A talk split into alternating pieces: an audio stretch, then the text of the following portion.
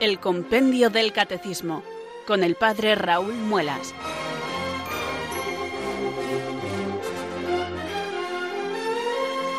Muy buenas tardes, queridos oyentes de Radio María. Son las 4, las 3 en Canarias. Aquí comienza una nueva edición del programa El Compendio del Catecismo de la Iglesia Católica. Reciban desde Talavera de la Reina un saludo muy cordial del Padre Raúl Muelas, que un día más les habla desde estos micrófonos de Radio María, la radio de la Virgen, la fuerza de la esperanza. Sed todos bienvenidos.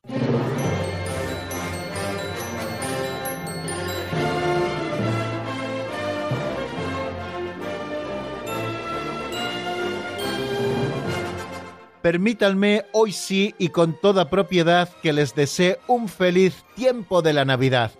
El pasado día 24, ya 25, el 24 por la noche, con la celebración de la Misa del Gallo, comenzábamos este tiempo santo de la Navidad, a lo largo del cual vamos a ir contemplando el misterio de la encarnación del Señor desde diferentes prismas, y no solo contemplando y haciendo memoria de Él, únicamente con nuestra inteligencia, sino que el Espíritu Santo va haciendo presente nuevamente en la Sagrada Liturgia todos estos misterios que nos salvan, queridos amigos.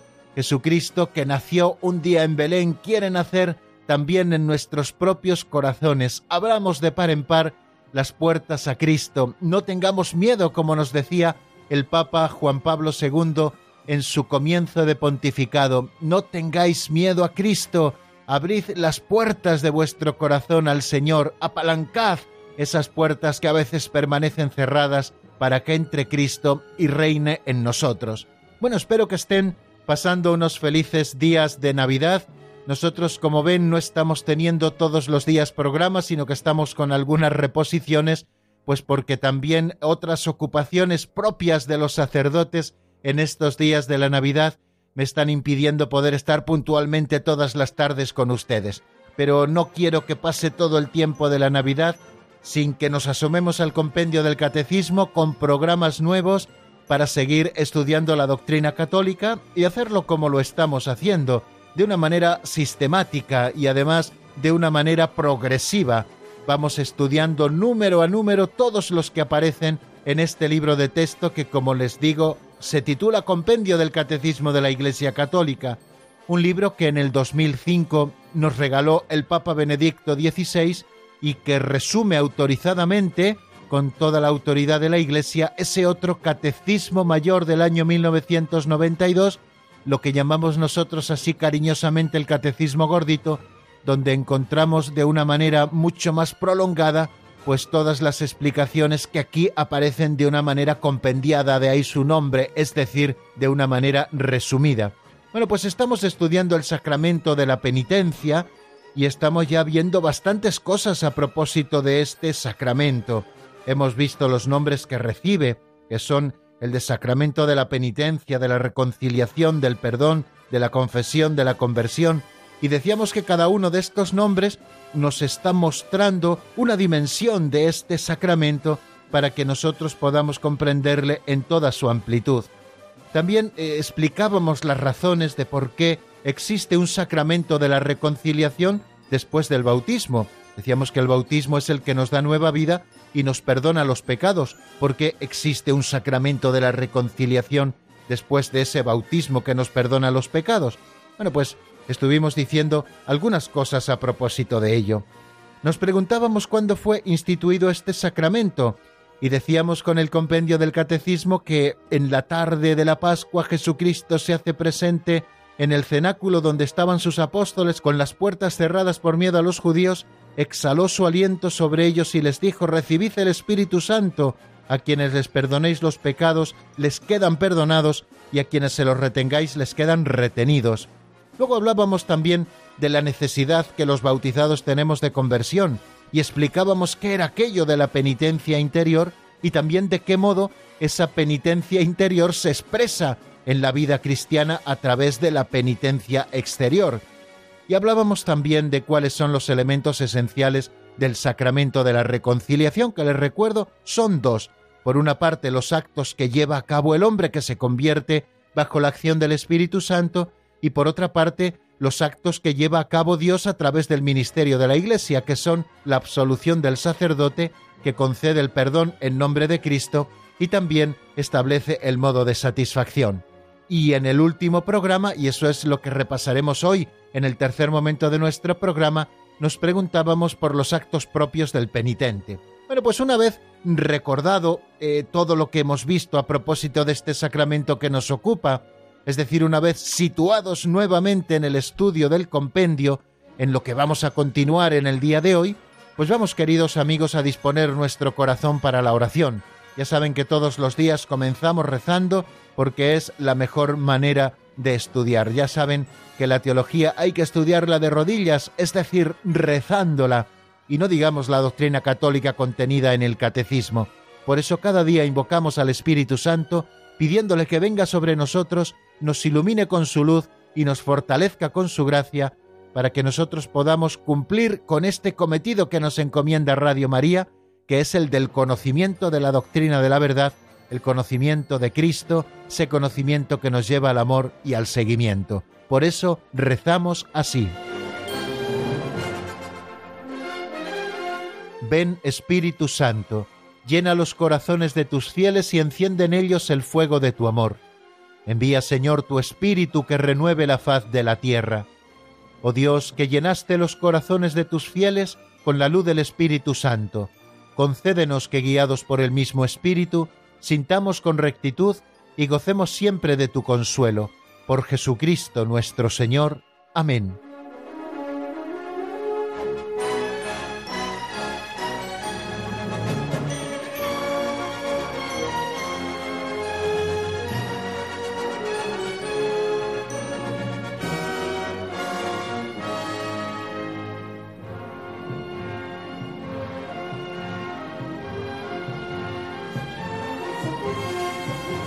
Y después de esta oración que nos predispone a acoger lo que el Espíritu Santo quiera decirnos para conducirnos a la verdad plena, vamos a abrir el libro de las pinceladas de sabiduría, un pequeño librito que escribió allá por el año 1992 don Justo López Melús, que está compuesto por pequeños capitulitos de apenas un minuto.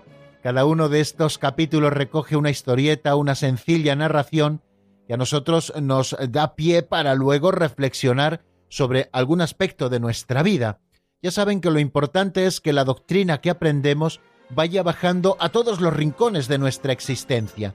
Y con estas pinceladas de sabiduría, que también llamamos catequesis prácticas o aperitivos catequéticos, lo que pretendemos con toda humildad es hacer una pequeñísima aportación a ese proceso de aplicación de la doctrina que la Iglesia Madre nos enseña Además, con ejemplos muy simpáticos en muchas ocasiones, otras veces son casi casi fábulas que tienen como protagonistas a los animales y que luego nos permiten sacar una moraleja, en definitiva, pequeñas conclusiones, tanto espirituales como doctrinales como morales, que nosotros vamos entresacando de las ideas que nos ofrecen las pinceladas. Vamos a por la pincelada de hoy que se titula Faltó el último intento.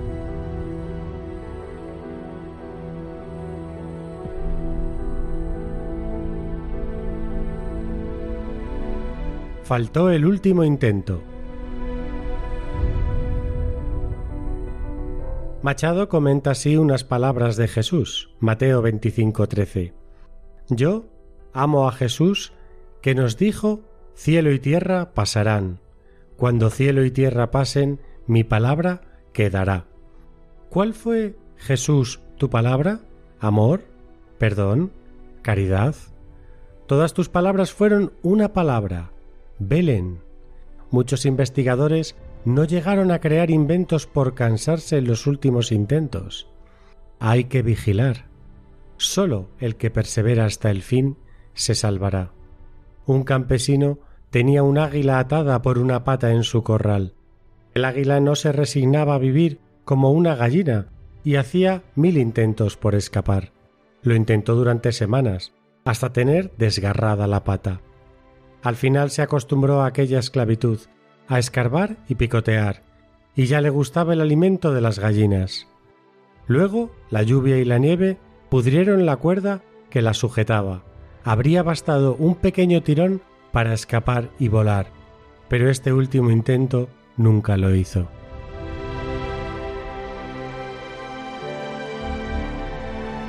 Qué gráfica y qué interesante me parece, queridos oyentes, la pincelada de hoy. Faltó el último intento. Empiezo comentándoles un pensamiento que en este momento viene a mi cabeza y es el de que el hombre ha sido creado con una semilla de eternidad en su corazón. Hemos sido creados a imagen y semejanza de Dios. Quiere decir que no somos de esta tierra, sino que somos del cielo. Por eso nuestro corazón siempre tiende a más y nunca encuentra descanso en las cosas materiales. Esto puede a veces sembrar en nosotros mucha inquietud, incluso la avaricia que a veces rompe el saco, como nos dice el refrán, puede llevarnos a tener ese ansia por poseer, poseer, poseer y cuando poseemos aquello que queremos, al final vemos que no sacia los deseos de nuestro corazón. Y es que nosotros no somos aves de corral, sino que somos aves llamadas a volar muy alto, como ese águila de la parábola de la que nos hablaba don Justo. Un águila que fue atada en un corral con otras gallinas, y este águila no se resignaba a ser un ave de corral esclavizada solamente entre cuatro paredes, picoteando los cuatro granos que le ofrecía el señor que les echaba de comer. De manera que este águila intentó muchas veces escapar de la cuerda, pero la cuerda estaba fuerte y le impedía que pudiera volar por encima de las paredes del corral. Tanto, tanto lo intentó que al final se cansó y se acostumbró a vivir como un ave esclavizada y a picotear las cuatro cosas que picoteaban la gallina. Un águila llamada a volar por lo más alto del cielo estaba en un corral esclavizada como las demás gallinas que no pueden volar. Le faltó un último intento porque el paso del tiempo fue pudriendo esa cuerda, también las lluvias y las nieves, hubiera faltado un último intento para haberse liberado y haber podido volar libre por encima de todos los cielos, ¿no? Y sin embargo, aquel ave de corral no hizo el último intento. Pues eso, queridos amigos, nos pasa a nosotros. No somos de este mundo, pero a veces estamos tan atados a las cosas de este mundo que ya al final ni intentamos separarnos de él. Nuestro corazón se ha pegado a las riquezas materiales y se ha olvidado de las riquezas espirituales que son las que nos harán plenamente felices. Quizá solo te baste un último intento, porque a lo mejor ya estás cansado de tanto mundo, de tanto demonio y de tanta carne. Solo hace falta un tirón, y ese tirón, ayudado por la gracia, hará que se rompa la cuerda y que puedas volar libre por los caminos del Espíritu. Creo, queridos amigos, que merece la pena dar ese último tirón. Hablamos muchas veces de las faltas cotidianas o de esas faltas recurrentes que a veces hacen que nuestras confesiones se repitan una tras otra con los mismos contenidos, y a veces nos acercamos ya desesperanzados porque la confesión que hoy hago es casi casi una fotocopia de la que hice hace 15 días, que a su vez fue una fotocopia de la que hice 15 días antes, y así sucesivamente son las faltas recurrentes, son esas cuerdas que nos tienen un poquito atados, que nos hacen ser aves de corral y no aves rapaces que vuelan en lo más alto del cielo para poder contemplar toda la hermosura desde lo más alto. Y queridos amigos, a veces solo nos falta ese último tirón porque la gracia ha hecho que la cuerda se vaya mellando, se vaya desgastando, para que nosotros con un simple tirón nos veamos liberados de esas esclavitudes propias que a veces nos sujetan a este suelo. Nosotros estamos hechos no para vivir según la carne, sino para vivir según el Espíritu. Dejemos las actividades de las tinieblas, queridos amigos, y pertrechémonos con las armas de la luz, porque somos hijos de la luz, porque el pueblo que caminaba en tinieblas vio una luz grande, habitaban tierras de sombras y una luz les brilló. Nosotros somos, queridos amigos, hijos de la luz, nosotros somos hijos del día. Dejemos las actividades de las tinieblas, liberémonos de esas cuerdas que nos atan y pertrechémonos con las armas de la luz, esas armas que el Señor nos regala por su gracia y que nos permitirán volar por el cielo libre de la santidad.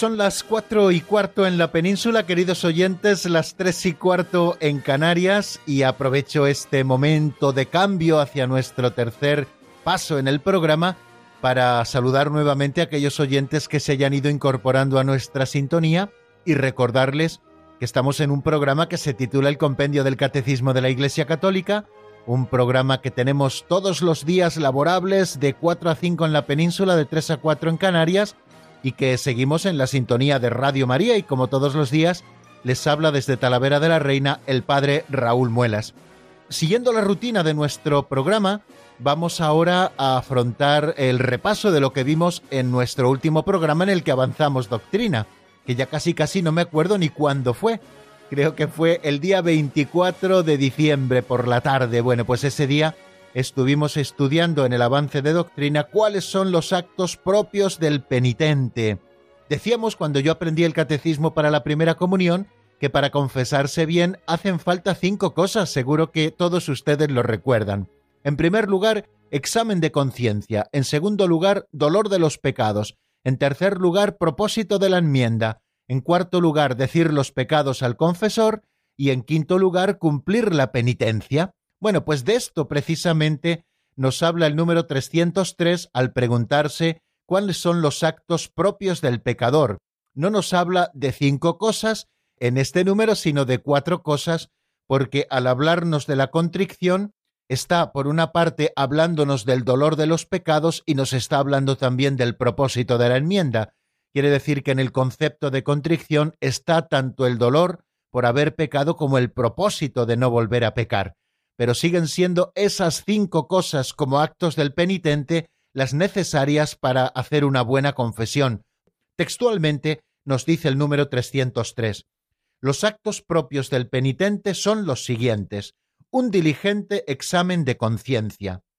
La contrición o arrepentimiento, que es perfecta cuando está motivada por el amor a Dios, imperfecta cuando se funda en otros motivos e incluye el propósito de no volver a pecar la confesión, que consiste en la acusación de los pecados hecha delante del sacerdote, y por último la satisfacción, es decir, el cumplimiento de ciertos actos de penitencia que el propio confesor impone al penitente para reparar el daño causado por el pecado. Bien, pues siguiendo un poco el esquema que nos ofrece este número 303, como acto propio del penitente nos encontramos en primer lugar al menos eh, es lo que ha de suceder de cara a la confesión. Eh, como primera cosa es un diligente examen de conciencia. O sea, se trata de examinar la conciencia para encontrar en ella aquellas cosas que no son conformes a lo que Dios quiere de nosotros, para que podamos redescubrir nuestros pecados. Y no nos habla solamente de un examen de conciencia, que quizá bastaría con que emplease esta fórmula, es decir, examinar la conciencia, sino que nos habla de un diligente examen de conciencia. Está calificando ese examen de conciencia que nosotros tenemos que hacer con la palabra diligencia. No se trata solamente de decir, bueno, pues voy a ver más o menos qué es lo que he hecho, no, se trata de recoger el corazón, de hacer silencio interior y exterior y de examinar la conciencia. Importantísimo, no con angustia. El examen de conciencia no es un acto que nosotros tengamos que hacer con angustia, porque al final detrás de esa angustia se está a veces camuflando una soberbia soterrada, que pensamos nosotros que teníamos que ser tan buenos y fíjate lo que he hecho y empezamos a agobiarnos y angustiarnos como los que no tienen esperanza. Un diligente examen de conciencia por supuesto que nos lleva al dolor y al arrepentimiento y al propósito de enmienda, pero no a angustiarnos como los que no tienen esperanza. Si nosotros examinamos nuestra conciencia, es para poder hacer luego una buena confesión o acusación de nuestros pecados, es para podernos arrepentir de los pecados cometidos, es para ser consciente de que nos hemos separado del Señor y en qué cosas nos hemos separado del Señor. Un poquito más adelante, si Dios quiere, en el número 304, cuando se pregunta el catecismo, como veremos hoy luego en el avance de doctrina, qué pecados deben confesarse, pues se trata de descubrir esos pecados que debemos confesarnos, examinar nuestra conciencia para ver de qué nos está acusando nuestra propia conciencia, la conciencia que es ese sagrario interior de la persona y que si está bien formada eh, no se puede ocultar a la voluntad de Dios, es decir, es muy consciente de cuándo sí y cuándo no ha cumplido la voluntad de Dios, porque la conciencia sabe también perfectamente cuáles son las intenciones que nos mueven a vivir los actos. Ya saben que para que un pecado pueda ser calificado como de pecado mortal son necesarias tres cosas. Por una parte, que se trate de materia grave, por otra parte, que haya plena advertencia por parte del que comete el pecado, y por otra parte, que sea libre de cometerlo o no cometerlo, porque si es obligado a hacerlo, evidentemente ese pecado no podría ser calificado de grave, o si uno no tiene plena advertencia de que está realizando tal acto y ese acto es de pecado grave, pues evidentemente no lo está cometiendo, o si se trata de algo que no es materia grave, pues evidentemente no se está quebrantando gravemente la ley de Dios y no se está rompiendo la vida de la gracia. Cuando a un pecado grave le falta alguno de estos elementos, podemos hablar de pecado leve o incluso decir que ni siquiera ha existido pecado. Bueno, pues el diligente examen de conciencia se trata de hacerlo bien para descubrir de qué nos acusa la conciencia, qué hay en ese sagrario interior que todos tenemos y que llamamos conciencia, que nos esté acusando porque en nuestra intencionalidad y en nuestros actos nos hemos desviado del camino del Señor. El segundo acto del que nos habla propio del penitente es la contrición o el arrepentimiento, y nos habla de que es perfecta cuando está motivada por el amor a Dios y que es imperfecta cuando se funda en otros motivos, y esta contrición incluye el propósito de no volver a pecar. Fijaros cómo define el concilio de Trento lo que es la contrición, que aparece en primer lugar como quizá lo más importante dentro de la confesión después de haber examinado nuestra conciencia. Es un dolor del alma y una detestación del pecado cometido con la resolución de no volver a pecar. Por lo tanto, la contrición incluye un dolor del alma. Ojo, porque dolor del alma no significa dolor sensible. ¿Cuántas veces nos acercamos a la confesión y nos pesa verdaderamente desde la fe haber ofendido a Dios y sin embargo quizá no tenemos ese dolor sensible ni nos agobia haber eh, faltado a la ley de Dios? Bueno, eso no nos tiene que asustar. Muchas veces el afecto no está acompañando a nuestra inteligencia, a nuestra voluntad iluminadas por la fe. Lo que se trata es de que sea un dolor efectivo, no se trata de que sea un dolor afectivo. Por eso nos habla el concilio de Trento de que se trata de un dolor del alma. Y este dolor del alma lleva consigo la detestación del pecado cometido. O sea que no se trata solamente de que nos duela, pero qué bien que he cometido este pecado, sino que estoy detestando ese pecado cometido y junto con la detestación tener la firme resolución de no volver a pecar. Por lo menos, aunque sabemos que todos somos débiles y que estamos inclinados al pecado, dentro de lo que a nosotros quepa, hacer esa intención, hacer esa resolución, tomar esa determinación de no volver a pecar. Esta contrición, cuando brota del amor a Dios amado sobre todas las cosas, se llama contrición perfecta, o también se le ha llamado contrición de caridad. Esta es la contrición más elevada, más perfecta, que perdona las faltas veniales y que obtiene también el perdón de los pecados mortales si comprende la firme resolución de recurrir tan pronto sea posible a la confesión sacramental. Por eso tenemos que pedirle al Señor que nos conceda la gracia de saber hacer contriciones perfectas, motivados por el amor. Señor, tú que tanto me has amado y lo poco que yo te he amado, Señor, yo me arrepiento de todo corazón porque te amo. Y te pido, Señor, que me des la gracia de detestar el pecado y que me des la firme resolución de no volver a pecar. Cuando esta contrición está movida por la caridad, estamos hablando de contrición perfecta, y esta contrición ya perdona las faltas veniales y nos obtiene también el perdón de los pecados mortales cuando se hace con la firme resolución de recurrir tan pronto sea posible a la vía ordinaria establecida por Dios, que es el sacramento de la confesión, es decir, la confesión sacramental. Pero también, como nos dice ese número 303, hablamos de contrición imperfecta, es lo que también se ha llamado la atricción, que es también un don de Dios, ojo, eh, que es, aunque sea imperfecta, es un don de Dios, y, se trata de un impulso del Espíritu Santo ya esta contrición imperfecta o atricción. ¿En qué se diferencia de la contrición perfecta? En que la contrición perfecta nace del amor a Dios y sin embargo la atricción o la contrición imperfecta nace, por ejemplo, de la consideración de la fealdad del pecado o del temor de la condenación eterna o de las demás penas con que es amenazado el pecador, esto produce una conmoción también en la conciencia y puede ser el comienzo de una evolución interior que culmina bajo la acción de la gracia en la absolución sacramental. Esta atricción o contrición imperfecta por sí mismo no alcanza el perdón de los pecados graves, pero sí que nos dispone a obtenerlo en el sacramento de la reconciliación o de la penitencia. Bueno, otro de los elementos o actos que debe realizar el penitente es el de la confesión. Fijaros si es importante y esencial este acto que ha de realizar el penitente, que llamamos muchas veces al todo por la parte, al sacramento de la penitencia, lo llamamos también muchas veces sacramento de la confesión. ¿Por qué? Porque es una de las partes esenciales del sacramento, que aquel que tras un diligente examen de conciencia ha descubierto sus pecados y se siente contrito de esos pecados que ha cometido, se acerque al sacerdote delante del sacerdote y haga esa acusación de los pecados. ¿Basta acusarse de los pecados por email al sacerdote? No, hay que estar ante el sacerdote. ¿Se puede hacer confesión por teléfono? No, no se puede hacer confesión por teléfono. ¿Podemos hacer confesión por videoconferencia? No, queridos amigos, no se puede hacer. Tiene que haber una presencia tanto del penitente como del sacerdote en el mismo lugar.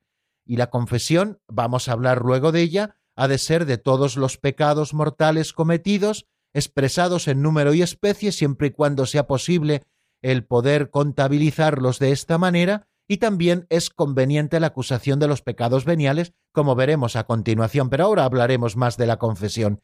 Y la cuarta cosa que se nos pide aquí en este número 303 es la satisfacción, es decir, el cumplimiento de ciertos actos de penitencia que el confesor impone al penitente antes de darle la solución y que tiene como fin reparar el daño causado por el pecado.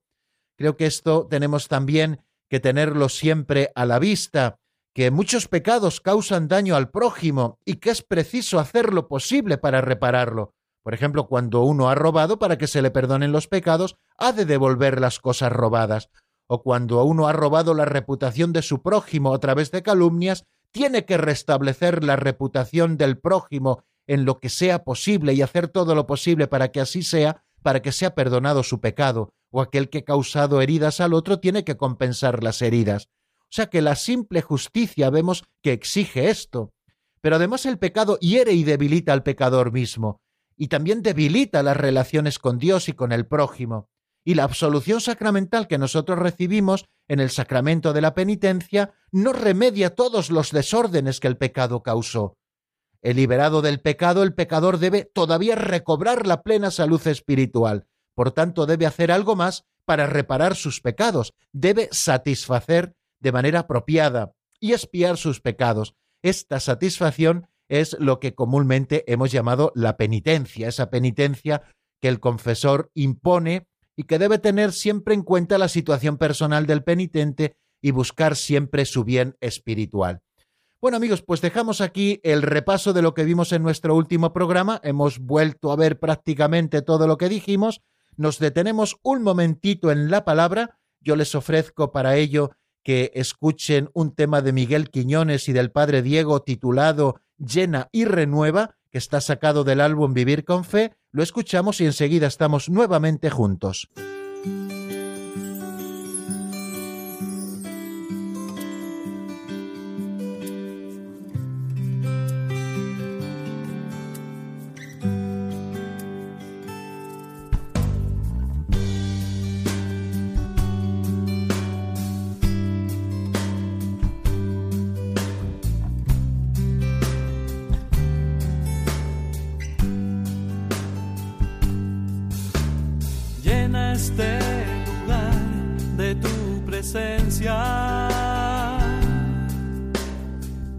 este lugar con tu poder. Llena este lugar de tu presencia. Llena este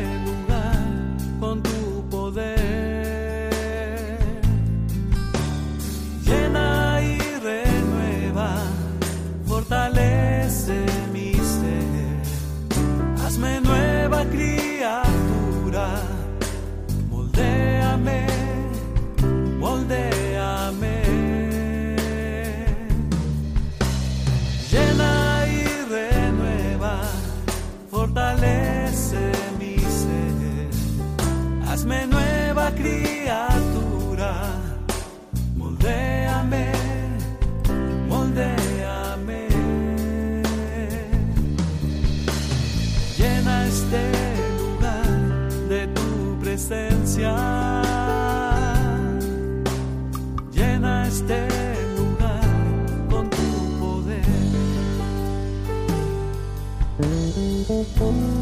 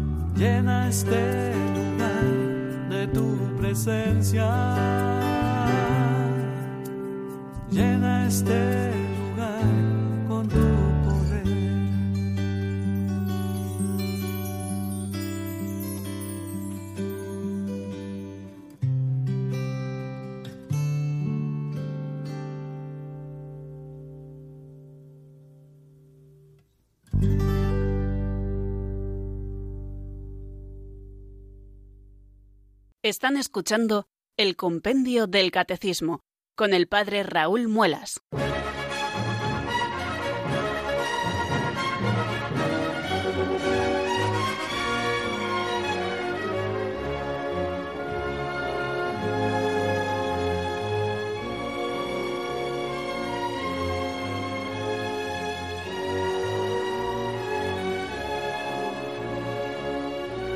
Continuamos, queridos oyentes, en la sintonía de Radio María. Estamos en el Compendio del Catecismo, esta última edición del año 2019. Y vamos a seguir avanzando un poquito en la doctrina. Tenemos por delante dos números que vamos a tratar de ver en los próximos 10 minutos, que son los que nos quedan de programa. El número 304, que se pregunta qué pecados deben confesarse, y el número 305, que nos habla de cuándo se está obligado a confesar los pecados graves. Bueno, pues por aquello de ir por orden, vamos a ver primero el 304, que es el que nos corresponde. ¿Qué pecados deben confesarse?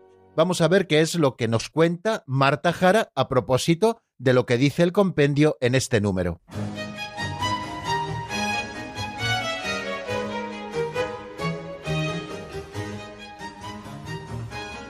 Número 304. ¿Qué pecados deben confesarse? Se deben confesar todos los pecados graves aún no confesados que se recuerdan después de un diligente examen de conciencia. La confesión de los pecados graves es el único modo ordinario de obtener el perdón.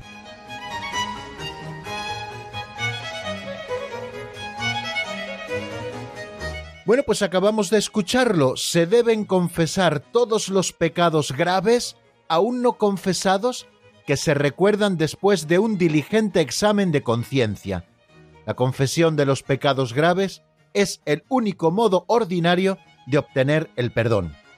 Creo que nos lo deja muy claro este 304, cuáles son los pecados que deben confesarse.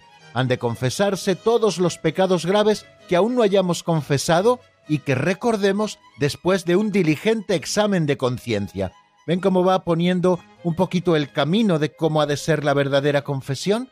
Los que estamos obligados a confesar son los pecados graves que aún no hayamos confesado. O sea que aquellos pecados graves que ya hayan sido confesados no hace falta repetirlos, por mucho que puedan venir a nuestra cabeza, por mucho que puedan venir a nuestro recuerdo, por mucho escrúpulo que produzcan dentro de nosotros, un pecado grave ya confesado no es necesario volver a confesarlo. Y son aquellos pecados graves no confesados que nosotros recordemos después de un diligente examen de conciencia. Imaginemos que una persona hace un diligente examen de conciencia y recuerda una serie de pecados, pues esos son precisamente los que tiene que confesar. Si después descubre que se le ha olvidado algún pecado, en la próxima confesión ha de manifestarlo. Pues muy bien.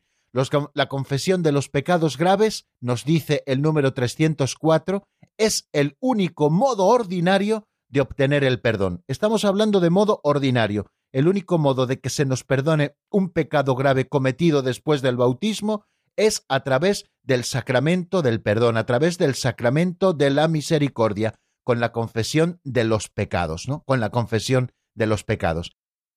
Bueno, pues a la vista también de este 304, nosotros podemos hablar también de algunas cositas que también son colaterales con esto que nos está diciendo este número del compendio del catecismo, que hay varios tipos de pecados, que no todos los pecados son iguales.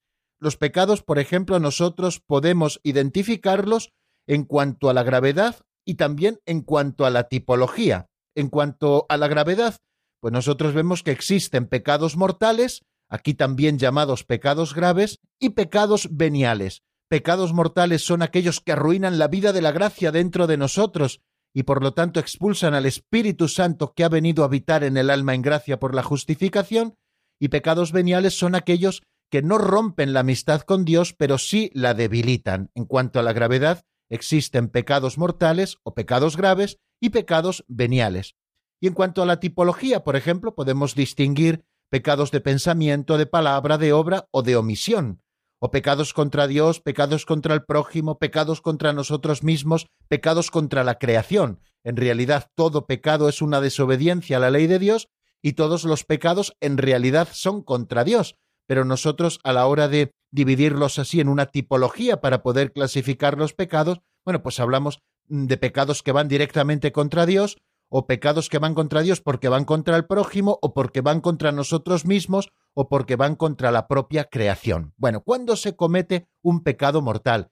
Creo que esto tenemos también que tenerlo a la vista y decir alguna cosita, aunque ya se dirá en su momento de una manera mucho más eh, profunda cuando lleguemos a ese lugar en el compendio del catecismo. Bueno, para cometer un pecado mortal ya lo hemos comentado también, no sé si ha sido en el día de hoy o en nuestro último programa, deben darse a la vez tres condiciones.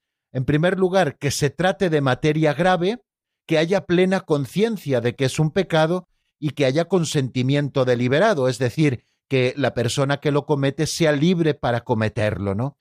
Por lo tanto, estas tres condiciones, materia grave, plena conciencia y consentimiento deliberado. Si se dan cuenta, dos de estas condiciones afectan a la persona que comete o no ese pecado, es a lo que nos referimos cuando hablamos de plena conciencia o de consentimiento deliberado, y hay otro elemento que no depende de la persona, sino que es un elemento objetivo, que es la materia grave. ¿Y quién establece qué es y qué no es materia grave? Bueno, pues yo creo que la respuesta es bien sencilla. El que establece qué es y qué no es materia grave es Dios mismo, y no nosotros, o la gente, o lo que dice la televisión, o lo que a mí me parece. El que determina qué es materia grave es Dios. Dios la indica de modo particular en los diez mandamientos de la ley de Dios y en las enseñanzas también de Cristo, que la Iglesia continúa proponiendo, ¿no? Y en eso también tenemos que ser muy serios, porque a veces nosotros nos vamos recortando a nuestra propia conveniencia incluso la moral o el reconocimiento del pecado. Hay gente que dice, no, si para mí faltar a misa el domingo no es materia grave, pues lo siento, querido amigo, pero faltar a misa el domingo sin causa justificada grave es un pecado mortal, porque es materia grave. Es decir, que en cuanto a su objetividad es una materia grave.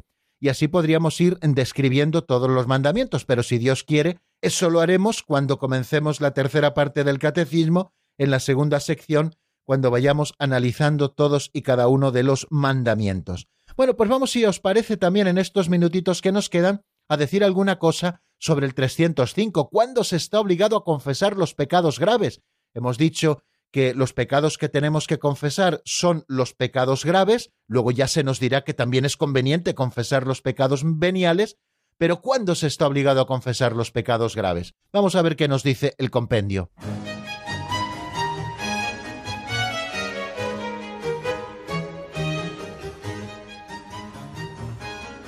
Número 305. ¿Cuándo se está obligado a confesar los pecados graves? Todo fiel que haya llegado al uso de razón está obligado a confesar sus pecados graves al menos una vez al año, y de todos modos antes de recibir la Sagrada Comunión.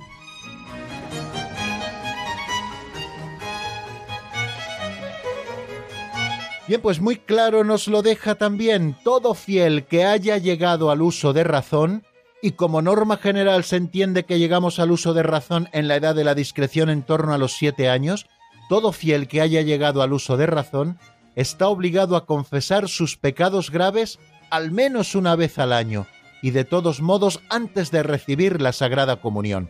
Bueno, si nosotros volvemos a pensar en los mandamientos de la Santa Madre Iglesia, hablamos de un mandamiento que es confesar los pecados mortales al menos una vez al año en peligro de muerte y si se ha de comulgar. Bien, pues es lo que recoge, queridos amigos, este número 305 todo fiel que haya llegado al uso de razón, y repito que el uso de razón le fija la Iglesia en torno a la edad de la discreción, a los siete años, está obligado a confesar sus pecados graves al menos una vez al año, y de todos modos antes de recibir la Sagrada Comunión. Aquel que tiene conciencia de pecados graves, antes de recibir la Sagrada Comunión, si quiere recibirla, tiene que confesar esos pecados, y al menos está obligado a confesarlos una vez al año, igual que la Iglesia nos obliga a comulgar una vez al año por Pascua Florida, también la Iglesia nos pone como obligación el confesar los pecados mortales al menos una vez al año. Y también si hemos de recibir la Sagrada Comunión, tenemos que confesarlos antes de recibirla. Y también yo añadiría aquí, con el mandamiento de la Santa Madre Iglesia, en peligro de muerte. Aquel que está en peligro de muerte tiene también la obligación moral de confesar sus pecados mortales y de prepararse bien para el tránsito si es que ha llegado el momento. Todo fiel llegado al uso de razón, por lo tanto, debe confesar al menos una vez al año fielmente sus pecados graves. Nos lo dice el canon 989 del Código de Derecho Canónico. Quien tenga conciencia de hallarse en pecado grave, que no comulgue el cuerpo del Señor sin acudir antes a la confesión sacramental, es Trento quien nos recuerda esto que estoy leyendo. Los niños deben acceder al sacramento de la penitencia antes de recibir por primera vez la Sagrada Comunión, por aquello de que les decía de que la edad del uso de razón está en torno a la edad de la discreción, está en torno a la edad de los siete años, ¿no? Bueno, pues vamos a dejarlo aquí, queridos amigos, porque no nos queda mucho más tiempo y creo que también es importante que en este último programa del año dejemos al menos unos minutillos para que ustedes puedan llamarnos y preguntarnos alguna duda o hacer alguna reflexión a propósito, o también felicitar el año a todos los oyentes que están sintonizando a estas horas con nosotros. Recuerden nuestro teléfono de directo 91005 9419 91005 9419. Si les parece, vamos a escuchar una canción de Paulina Rojas titulada ¿Quién nos separará? está sacada del álbum Mi historia en ti y después de escuchar esta canción o al menos unos compases, volvemos a encontrarnos y ahora sí en ese número de teléfono que antes les recordaba, el 91005 9419.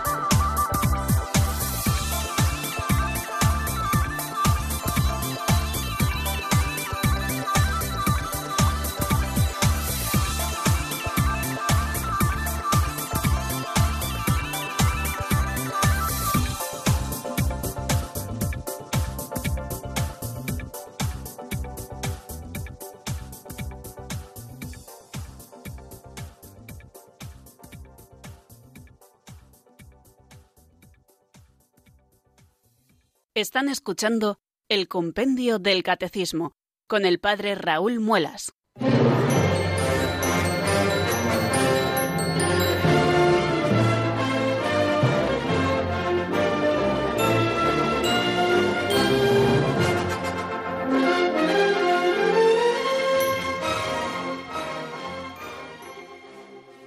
Once minutos nos separan de las cinco de la tarde en la península, de las cuatro en Canarias, queridos oyentes, de este último programa del año 2019.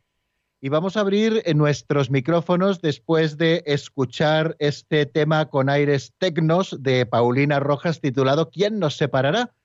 Es el 91005-9419, nuestro teléfono de directo, el que ustedes pueden marcar para hablar con nosotros en este momento. Eh, vamos a dar paso a la primera llamada que nos llega desde La Coruña. Buenas tardes, Juan Manuel, bienvenido. Buenas tardes, buenas tardes. Sean felices fiestas a usted, a todo el equipo y a, los oyentes, y a todos los oyentes de Radio María.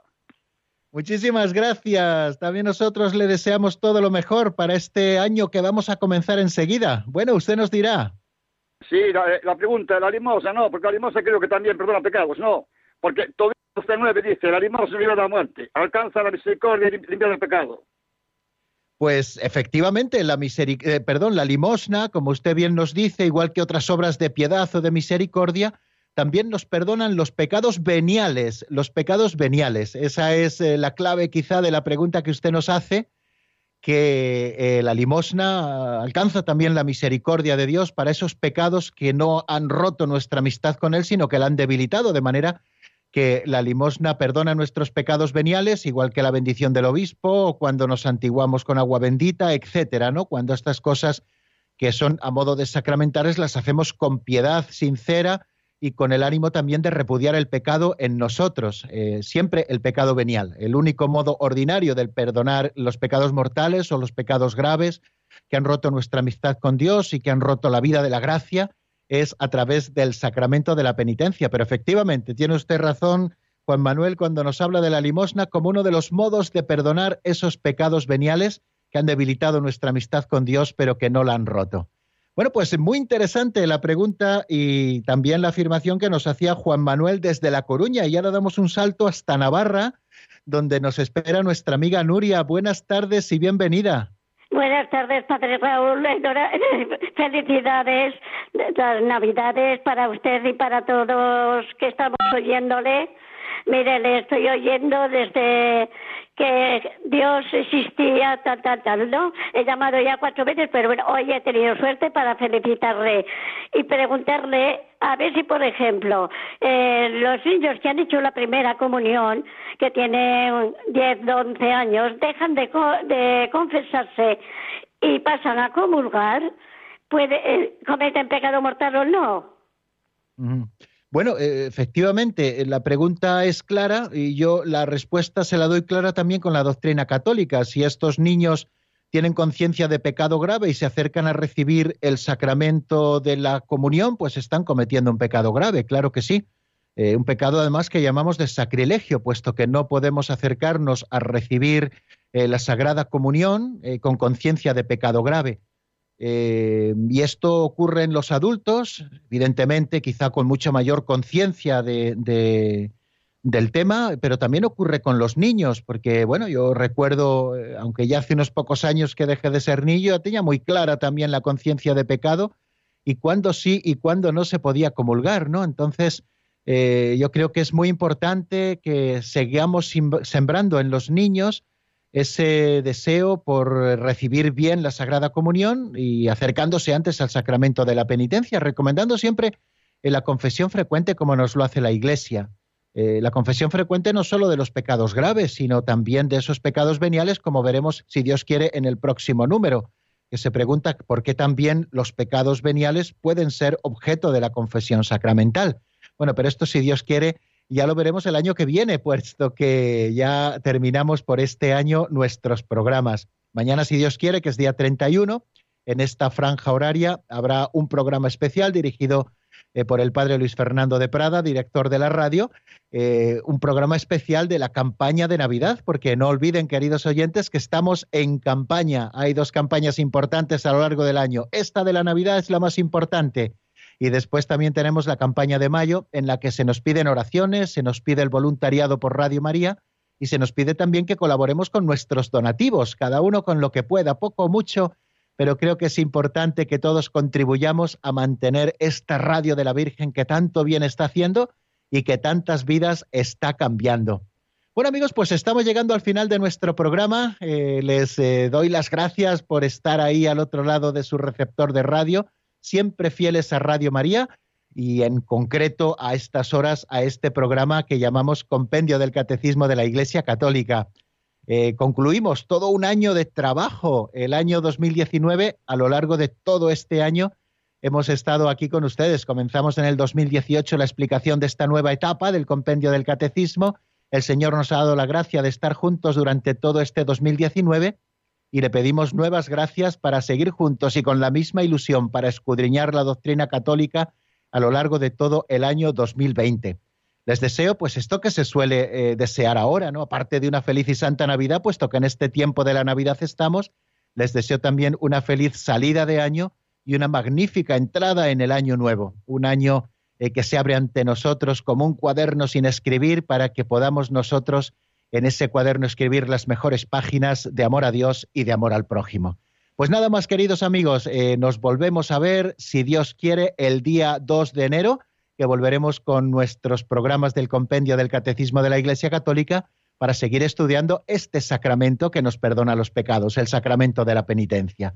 La bendición de Dios Todopoderoso, Padre, Hijo y Espíritu Santo, descienda sobre vosotros y permanezca para siempre. Amén. Hasta el día 2, si Dios quiere, amigos.